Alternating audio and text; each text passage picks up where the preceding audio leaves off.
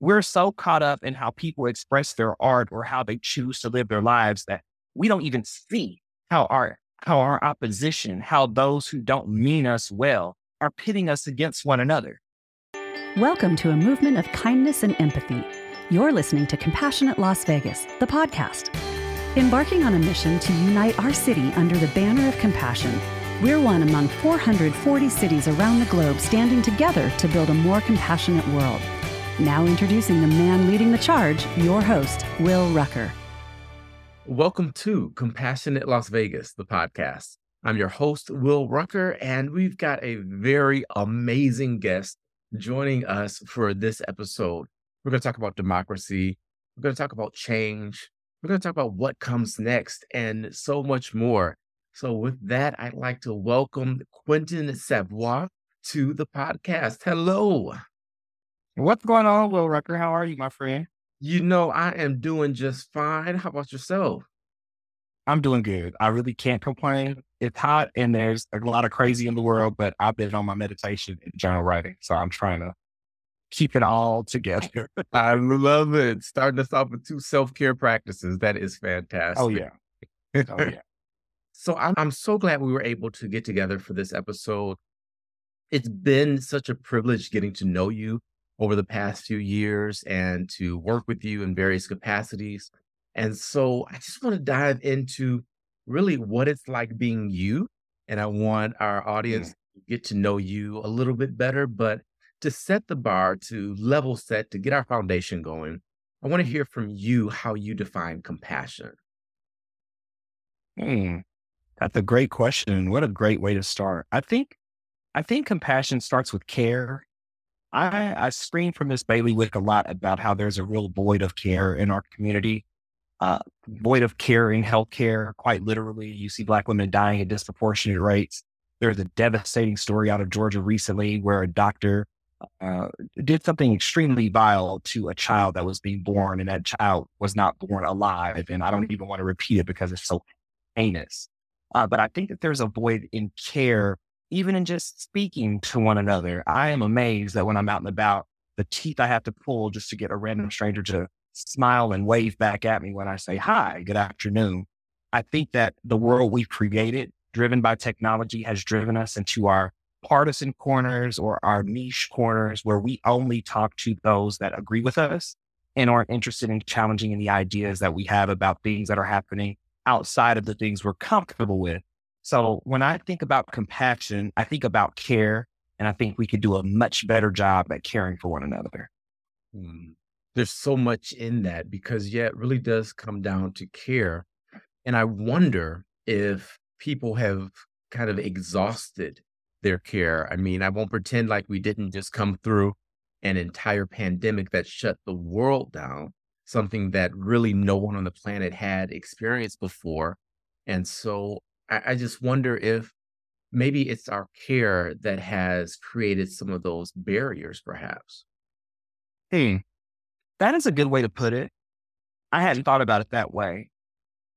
I think about the void of care being tied to this like American ideology that, you know, we can just pick ourselves up by our bootstraps and like we are all independently made. That is a trope. And that's, I call it American propaganda, quite honestly, because no one does anything alone. Even the business that's created uh, for a singular individual is made possible by the amenities that they've enjoyed to get that far, right? So it is these collective things that we've done as human society in this country that have created opportunities for businesses to be uh, to start and, and thrive. So I wonder how much of the care piece we've just taken it on to be, well, I don't need anyone to care about me. I can do it. But that's really not true. This grand experiment that we have in this country is only made possible through caring for one another and being compassionate for one another and available for one another. Yeah, I absolutely agree. And I think it's a bit delusional to think Mm. that anyone could really survive on their own. I do an exercise in, in some Yeah. of my coaching masterminds where I say, okay, imagine you're the only person on the planet. Now what? And just really a Right. thought experiment because when people really stop to think about it, it's like, oh my gosh, no, we, we need each other. And I want to be with other people. Like, I'm an introvert by nature. And even I am like, oh, it's time to get around some people. Yeah, yeah, exactly. No, you got to be careful. Delusion's running high. So be, between that delusion and the audacity, it is pretty wild. I think that social media have played a big factor in this idea of, well, I can just do it myself because you have this world online where you interact with people, but you don't really interact with people. And I think about when I was a child and my dad being a labor leader, my dad organized people through having conversations with them. And sometimes they were hard conversations, sometimes they were arguments, sometimes they cussed each other out. But they came back to it, right? They didn't walk away from the idea or or the challenging conversation at hand. They just agreed to disagree and would move forward. Today you have a disagreement with somebody and they're ready to pull up on you with a gun. And it's just like that's not the way civilized people, that's not the way civilized people live. So how do we overcome this idea that it's just us and we only need us? We we need each other. It it takes a village. That's an African proverb, but it actually is quite applicable to uh, the, the dire straits that are that we find our country in today. Yeah. And you remind me, even with social media, when we get into an argument or a disagreement or we see something we don't like, the first answer is, well, then block me. If you don't like what I'm posting, block me. And these, these barriers to, to authentic dialogue, I grow in conversation with folks I disagree with. And that's what really strengthens my core beliefs and my values is by examining those that I don't hold. So uh, with that, you hold a number of roles and you are such a uh, instrumental piece of the next generation of our communities. So just, you know, high level, what are the, the 15, 11 jobs you got? oh goodness, the, my my four jobs that are all free. How did I end up with four free jobs? I I, I messed that up bad. Um, I, it's a privilege to be the president of the Las Vegas NAACP. My, I made a Facebook post. I remember being introduced to the NAACP uh, from my grandmother. She took me to a national conference as a kid, and she still speaks very highly of the association and beings with pride in the legacy of the progress that the organization, the association is how it's referred, uh, have protected and preserved for 114 years. And I remember being so bored out of my mind in those breakout sessions all those years ago to now be the leader of a branch in charge of some things at a very pivotal time in our country's history. It is very much full circle moment. I never thought that that would be the way, but here we are, and and it's very exciting. The NAACP is is thriving and it is alive and well. The worries I have about the association are worries that we see in our ecosystem largely with the passing of the torch to a new generation of leaders. And we have a lot of leaders that are still putting in a lot of incredible work. I think about Dr. Hazel Dukes, who's state conference president in New York. But Ms. Hazel's also 91 years old. You know, so I, I start to think about, well, where is the mentorship? Where is the teaching of? And I'm not saying that this doesn't exist, right? I'm sure that she has mentored countless people in her years of advocacy and service to the world. But I just wonder what the holdup is in making sure that the next generation of leaders has what it takes to assume the leadership roles because the things that we've been doing haven't changed the issues that we're having. We're very much still living in a world that our forefathers and forefathers fought back against in the 50s and 60s and 70s. I was talking to my dad, and I wasn't around at this time, but my dad speaks about how during the 60s, all the advances we made in civil rights, we found that in the 70s, there was a backlash to that and he he refers to this moment in time to that moment in time where we see the rollback of some of our civil rights and civil liberties so for me it's really an honor to be president at this time because it feels like a, a janet jackson song made for now right like janet's my girl so i listen to made for now it keeps me fueled up uh, so that's my that's my big community job. I'm also vice president of my fraternity chapter, Theta Pi Lambda of Alpha Phi Alpha Fraternity Incorporated. Uh, Alpha has changed my life. I'm actually new in the fraternity. I'm about I'm less than two years in, uh, and Alpha has opened my brain up and lifted my confidence to understand that I'm limitless in this world. And you need that type of understanding of confidence in yourself if you're going to lead a civil rights organization like the NAACP. Uh, I also work at Run for Something. That's my day job. That's what pays the bills. I help recruit young people to run for office across all 50 states. My project specifically is about finding pro democracy election administrators. Those are the folks that are in charge of running elections and making sure that our systems maintain and are integral as we select those that should lead our communities. So those are like my three big jobs. What else do I also do? I'm also involved with CEIC. I'm the vice president of CEIC. That's Cannabis Equity Inclusion Community. It's a grassroots policy group that's working to change the political and policy landscape of cannabis laws in the state of Nevada. 20 years ago, you had a little bit of weed on you, they're going to kick in your door and take your daddy to your jail for 30 years. But now we have figured out how to make it a multi billion dollar industry, and it's okay. so, our, our organization's position is that we want the business opportunities to be just as equitable and available to the, to the people in the communities that were destroyed because of this plant 20 years ago today. What else do I do? Those are the biggest things I think, Will. If you know, well, I, just all around community servant. I like getting my hands dirty, you know? that that is enough, my friend. That is more than no, for real. and I'm going to circle all the way back to that first role you mentioned, and just share why you say NAACP instead of NAACP. Mm. I say NAACP because when I say NAACP or when I've heard other people say NAACP, our young people don't hear the double A, they hear W. Or there have been some adult men, some of my peers that hear NCAA. And I'm like, if this is no, we got it wrong. Ida B. Wells is not pleased. Ida B. Wells to be one of the founders of the NAACP. So I say NAACP so that people understand exactly what the uh, moniker, what the what the acronym, excuse me, what the acronym is. But also, fun fact, and this is kind of new, the association is actually rebranding itself and getting away from the full use of National Association for the Advancement of Colored People and just going by the letters NAACP.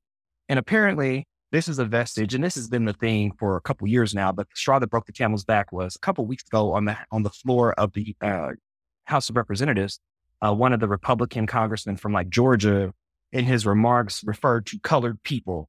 And the whole Democratic side was like in an uproar and they wanted it struck, struck from the record and so on and so on. But then his retort was, well, you have a whole organization that refers to colored people. Of course, we know that we can say it. You can't say it, but that that that wasn't a suitable answer. So the National Association, which this was already underway before this happened, the National Association is rebranding to just be NAACP. Uh-huh. So I, I, did not know that latter piece, but yeah, I think yeah. that people understand what it means, where it stems from, and and of course, where I really want to get to where it's going. So with your multitude um, of endeavors, the the consistent thing that I do here really is community. And so equity seems to be a a cornerstone, perhaps, of everything that you do, uh, whether it's cannabis or uh, I'm going to say it, colored people, right? What, what where we're going with it, that that equity piece seems to be clear for you. As a individual that is a, what I call a multi-minority, I'm sure you've experienced drama from every side, whether it's in your leadership or just in, in being a part of a community. Tell me a little bit about how you deal with maintaining uh, your ardent commitment to change and drama. Yeah, that's a great question, Will. Mm. I think my now I think what I so I'm being like real vulnerable here what I've realized in like these last couple weeks is like my my steadfastness to community is really anchored in like selfishness. It's like an addiction for me. I grew up my like my mom my dad was married, so my dad wasn't in the house, so I was the man of the house with my mom and my sisters. So I was always picking up the slack. I was always tying down the loose ends. It's ingrained in me to need to always be doing something. Mm. So as an adult, with no kids and a real heart for community and making sure that the experiences that I had as a young person aren't matriculated down to new generations, I just show up. I stay out of the drama because I know that the drama is just there to distract me. It's, it's intended to get me to be frustrated with being of service to my people because this is a free job. This job pays in gray hair, which if I get close enough, you could probably see it. It pays in sleepless nights and weight gain. It does not pay. It occasionally pays in, you know, I, I, my treasurer said a couple weeks ago, she said, I'm just so proud to be a part of this with y'all. Sometimes I get those kind of checks and those checks matter. Like that really feels good. I had another branch member tell me recently, I'm really glad to be on y'all's team. Like that's a real doubt, like someone vouching for you in that way and believing in your vision and the things you're trying to do. That goes a real long way. But the haters, they're going to be there. And I just, I just, I know that. And I, I make sure not to give it too much energy because when you're doing work out of the goodness of your heart, it's easy to pack up and walk away. So I don't get caught up in the distractions because the distractions are intended to make me feel hopeless in my people and what's possible. And I'm not going to buy that. I'm not going to believe that. I know from which I come. I know that the challenges that we've come before, that have come before, are the same challenges today, but we have a blueprint for how to get over them.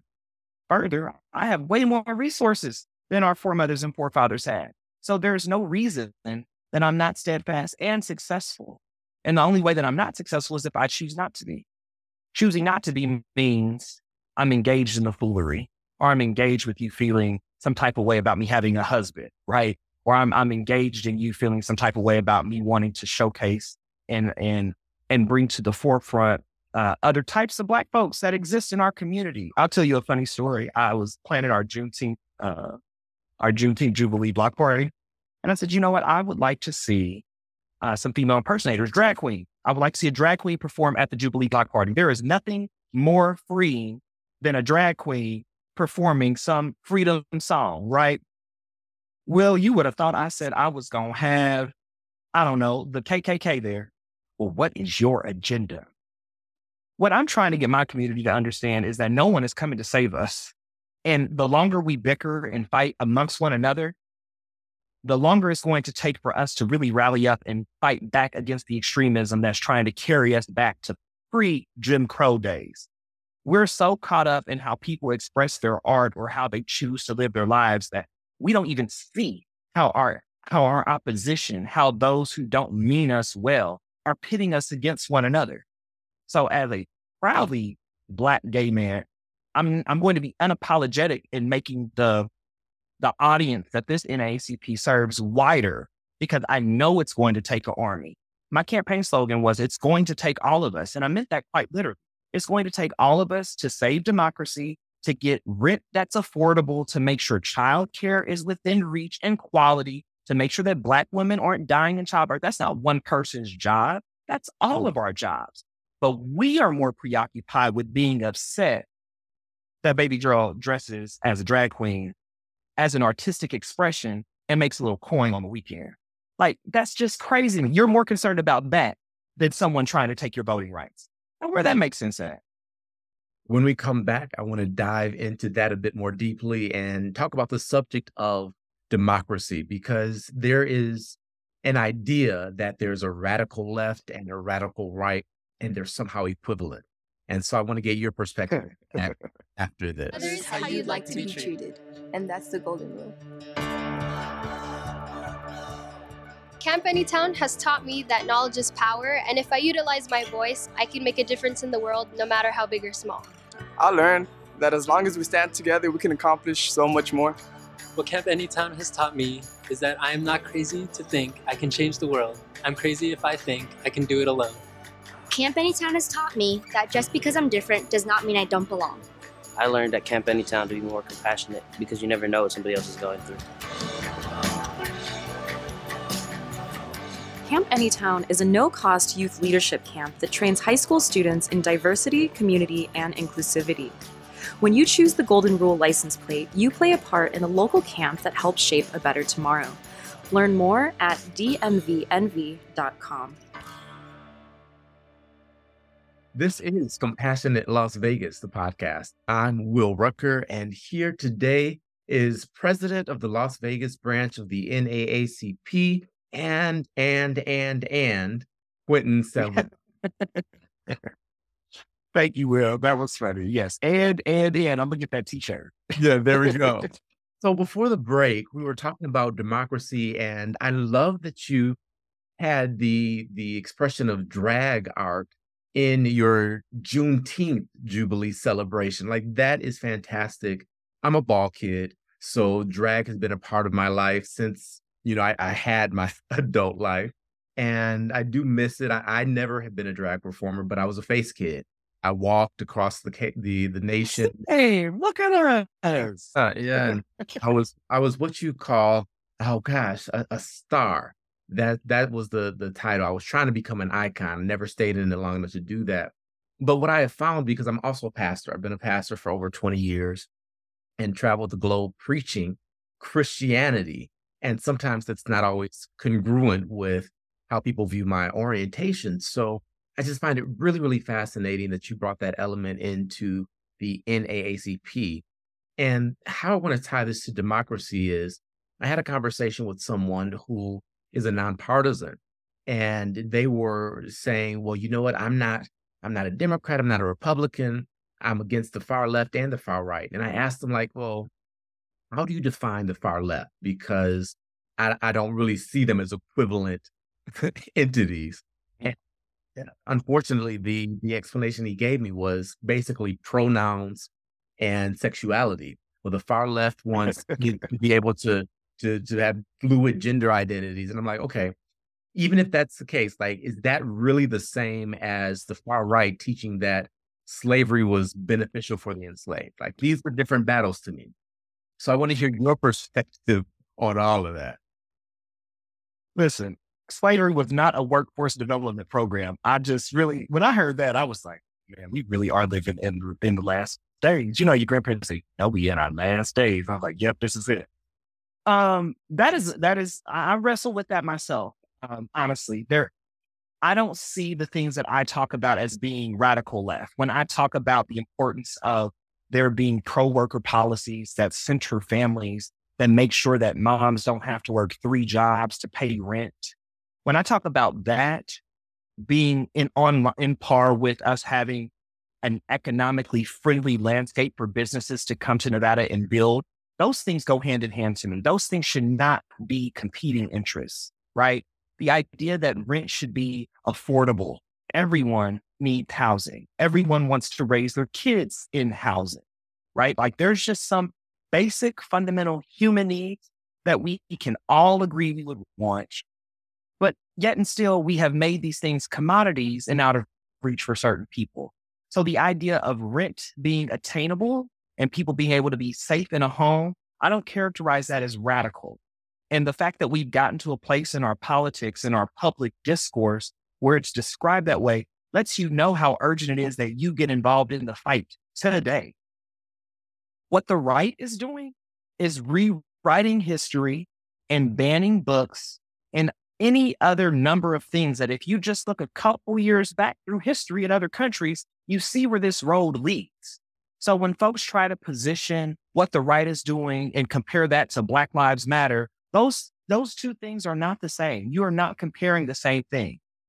The Black Lives Matter movement is a movement that's outlining people who want to see Black people have whole, full, thriving lives and not be concerned with the worry of dying in a routine traffic stop or dying in their home because an officer knocks on the wrong door or any other number of anecdotes that we've heard of Black people being killed at the hands of law enforcement or random white people who feel threatened by the presence of Black life.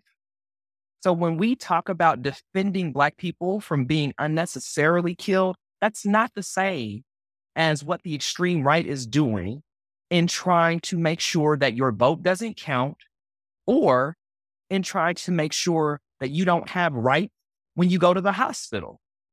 It's so crazy to me how the right has been able to uh, weave this web of we are pro Christian, pro family, but small government. But we're going to tell you what to do with your body. Like, y'all don't hear how crazy this is, but they have a whole army of folks that buy this and believe this. And what I've deduced, and I think that it's a good hypothesis, is that they see that the ethnic landscape of America is changing.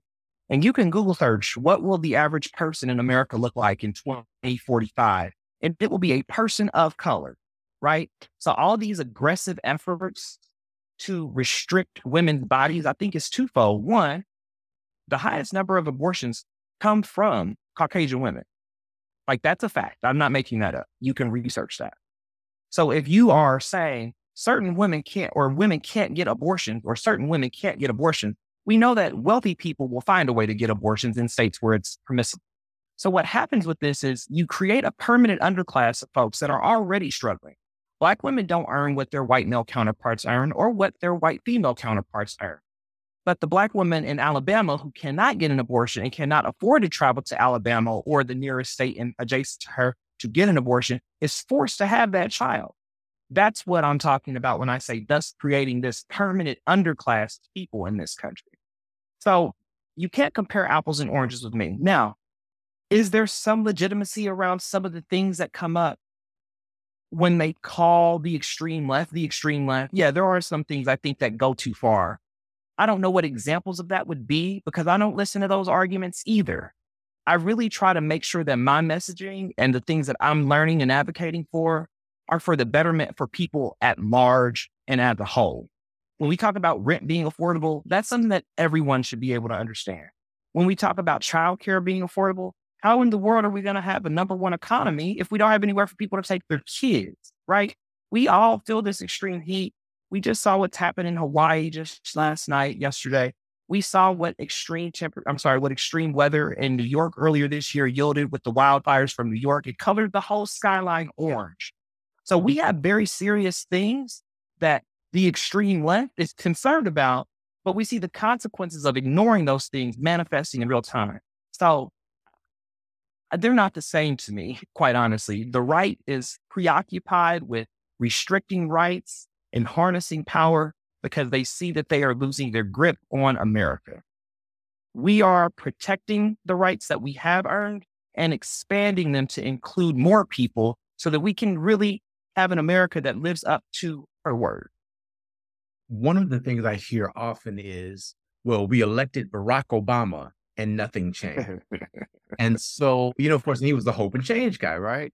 But I, I validate everyone's feelings. I think that you're allowed to feel how you feel and your feelings are real. And we also need to look at what's factual, like what what actually occurred. And we did shift quite a bit. I think we made a number of shifts. But for the person that feels like their their vote doesn't matter, their voice doesn't matter, that things don't change, and even kind of to an earlier point, how we're we're facing similar struggles to what we faced in the 60s and 70s and uh, you, you, know you name it.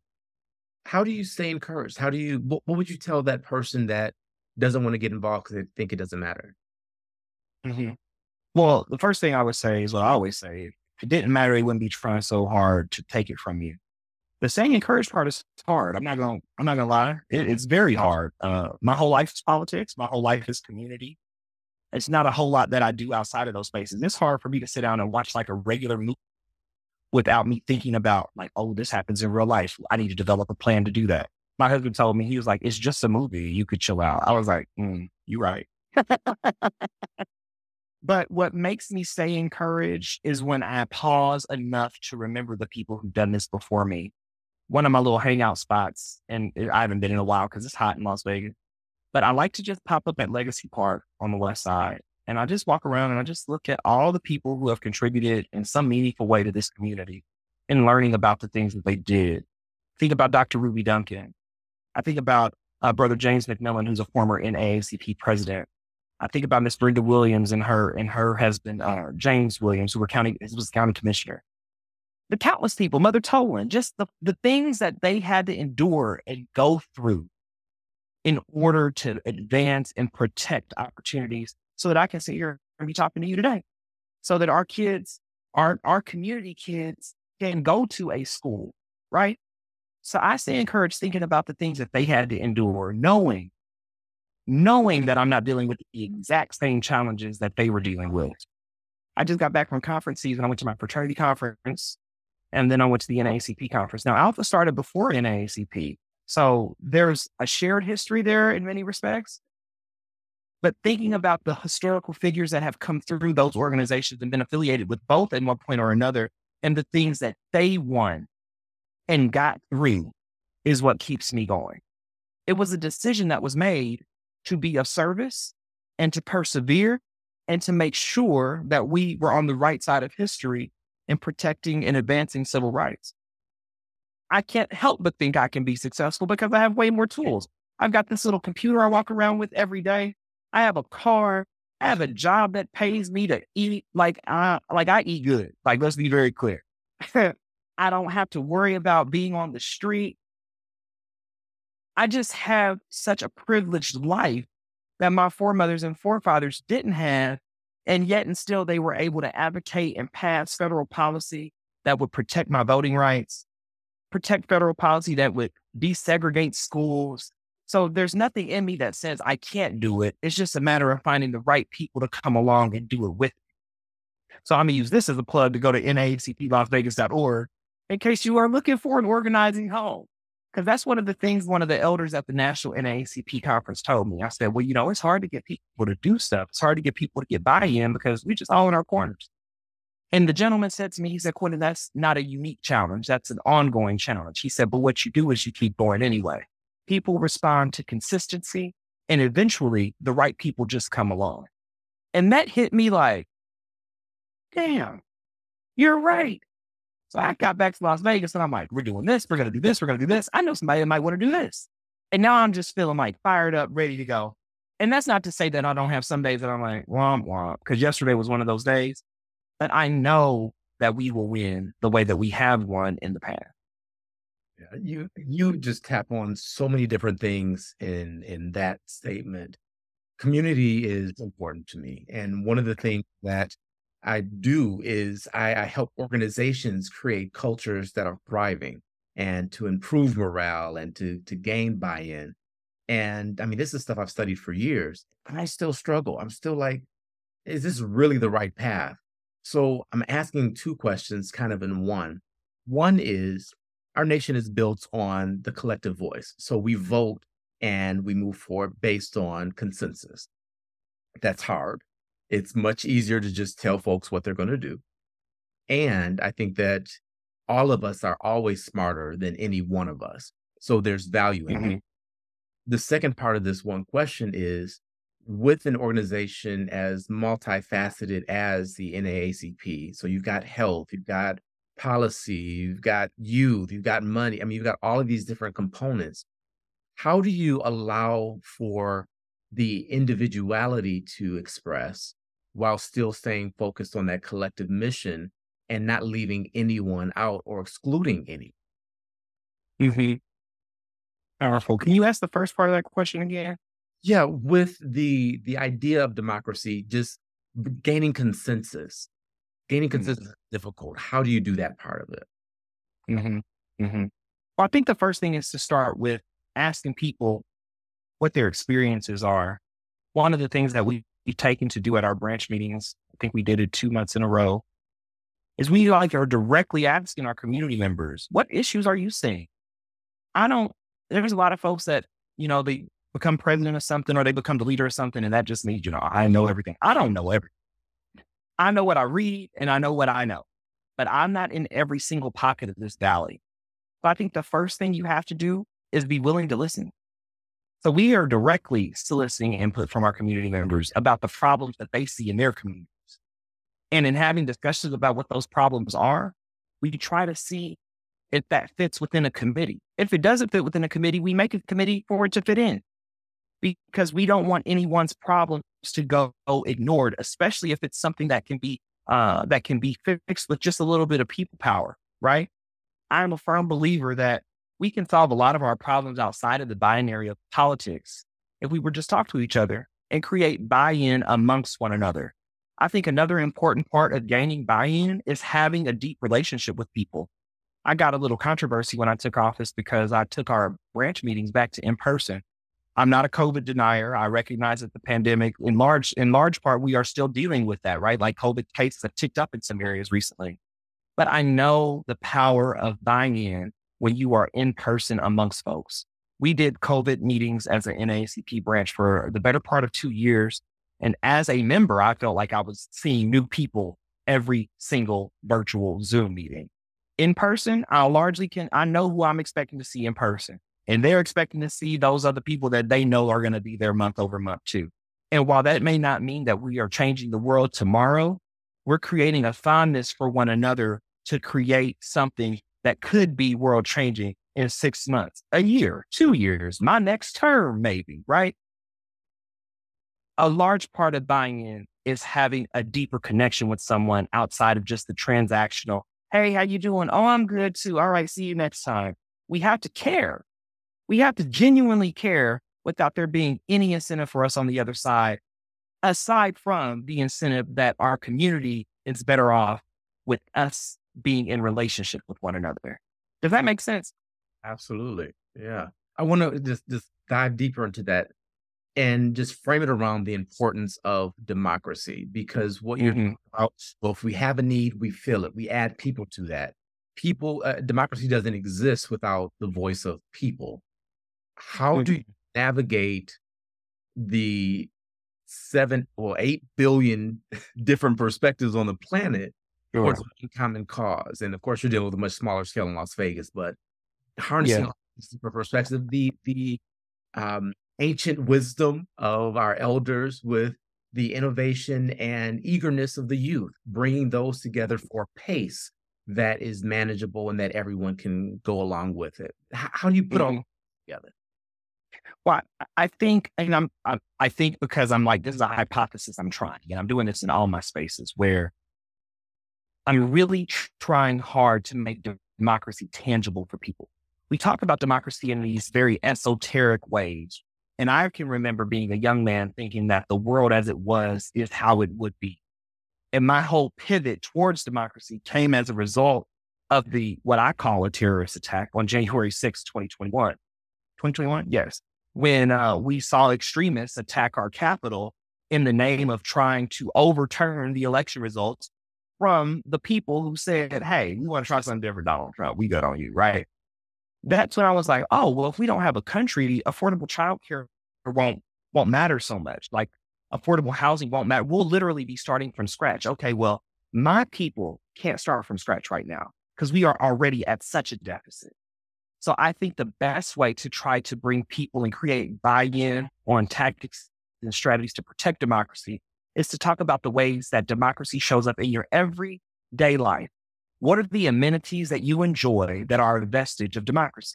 Our school district here in Clark County is not the best. We regularly rank close to the bottom on a lot of things.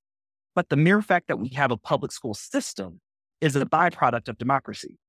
And if we see that that school system is not working, the good thing about democracy is you are invited to be engaged and change the rules, change the process of how that thing is run, change a great deal of what is so that it can be better and better serve the community at large.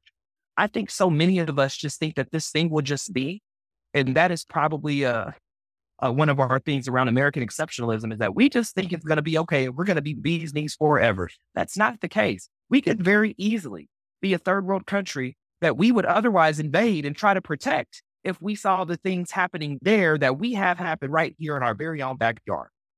So if we can make democracy tangible for people, especially young people, especially people from different different ethnic backgrounds, then I just happen to think that we can change who's in charge and create a system of governance that's more inclusive of people, that's more mindful of folks. In my job at Run for Something, we go out of our way to try to get out of the traditional party system. For a long time, we would say, Oh, I'm going to call the Clark County chair and see who they want to recommend for state senate. And then we are going to help them run for office. No. What we're doing now is we are riding buses. We are going to nail salons. We are going to laundromat. We are talking to people about, hey, have you thought about running for office? Well, I don't think I'm qualified. Here's the thing. We had a whole president who committed like a whole lot of crimes while he was president. So you actually are qualified. So we should try this thing. So getting people to understand like that it's not this A plus AP science experiment that you have to pass. You just have to care. Care is enough to run for office. And I promise you, there's enough me and enough wills to help you figure out how to get over the finish line. And if you don't get over the finish line, you'll at least go down with a strong fight and you'll have a whole army of people behind you ready to do the thing that you're interested in doing. So I just happen to think that if we make the system a little bit less political in nature and make it more plain for people to understand like, hey, you want this bus to run at a different time of day? That's what the county commissioner does. They have authority over the regional transit center. You should consider running for county commission. Making it accessible for people in ways that make sense to their brain, I think is how we save democracy. It's not about Joe Biden in 2024, folks. It's going to be about if we have a democracy and if we have a voice in the people that lead this country. Well, I could go on and on with you for hours. There's so much that we, we didn't even get to. But before we close out, I want to know what you're listening to. What what's on your your playlist? I know Janet Jackson. We got Janet Jackson made for now. What else? You know Janet. Oh man, that's a great question. Uh, I am a '90s R&B kid. I love '90s R&B. That is my safe place. I've been listening to a lot of Nita Baker lately because uh, I bought tickets to go see that show in October. New stuff. I've been listening to Janelle Monáe. I'm a Bill. I'm a big uh, Jon Batiste fan. I have been listening to a lot of John Coltrane during my workday because it helps me focus. And I can't say this person's name right. Kaytranda, mm, K A Y T R A N D A. If you ask, I'm, I'm you're asking the wrong person. I have no idea. well, he th- this person's a Canadian artist, and they have a lot. They have a good. They have a good discography. I really enjoy enjoy their music, and of course, all things be like I've been enjoying the Renaissance proxy. All my friends that have gone because I haven't made it to the show this Sunday, but it's all good. And then what are you doing to take care of you? I know you mentioned journaling and meditation earlier, but yeah, that's all you're doing to take care of you. That's really it. And it's not really helping. um, I had to do better with the taking care of me part. And honestly, I think, remember earlier I was talking about how my service is, I honestly find kind of a selfish thing. Uh, because I think that my service, my service to my people supersedes my service to me. And I, I think I'm doing it on purpose and not take care of me. And that's something that I'm really working on because that's not good. That's not good. I make myself feel good being of service to someone else while not taking care of my own vessel. So it just dawned on me recently, like, oh, you're keeping yourself busy on purpose because you should be going to the gym or you should be grocery shopping or you should be at that therapy appointment so that you can work through your own thing. Right. Um, so I'm not doing the best job at the self care, but the best part about me is when I realize something about myself, I, I whip into shape to fix it.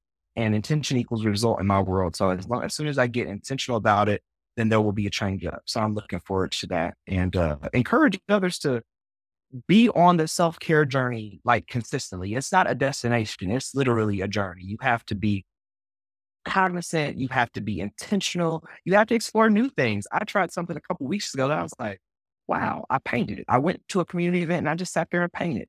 And at the end of 40 minutes without touching my phone, I thought I was crazy. And I was like, actually, this was really good for me because it required me to slow down. It required my brain to just be at peace for a moment and just color little canvas that was right in front of me. And it was actually the nicest thing I've done for myself that week. I love it. So trying something new. Yeah, that, that's good. Yeah. I'm, I'm gonna stay on you about this, this self care. I always encourage healers and helpers to include themselves in their circle of care. That's so critical. Thank you.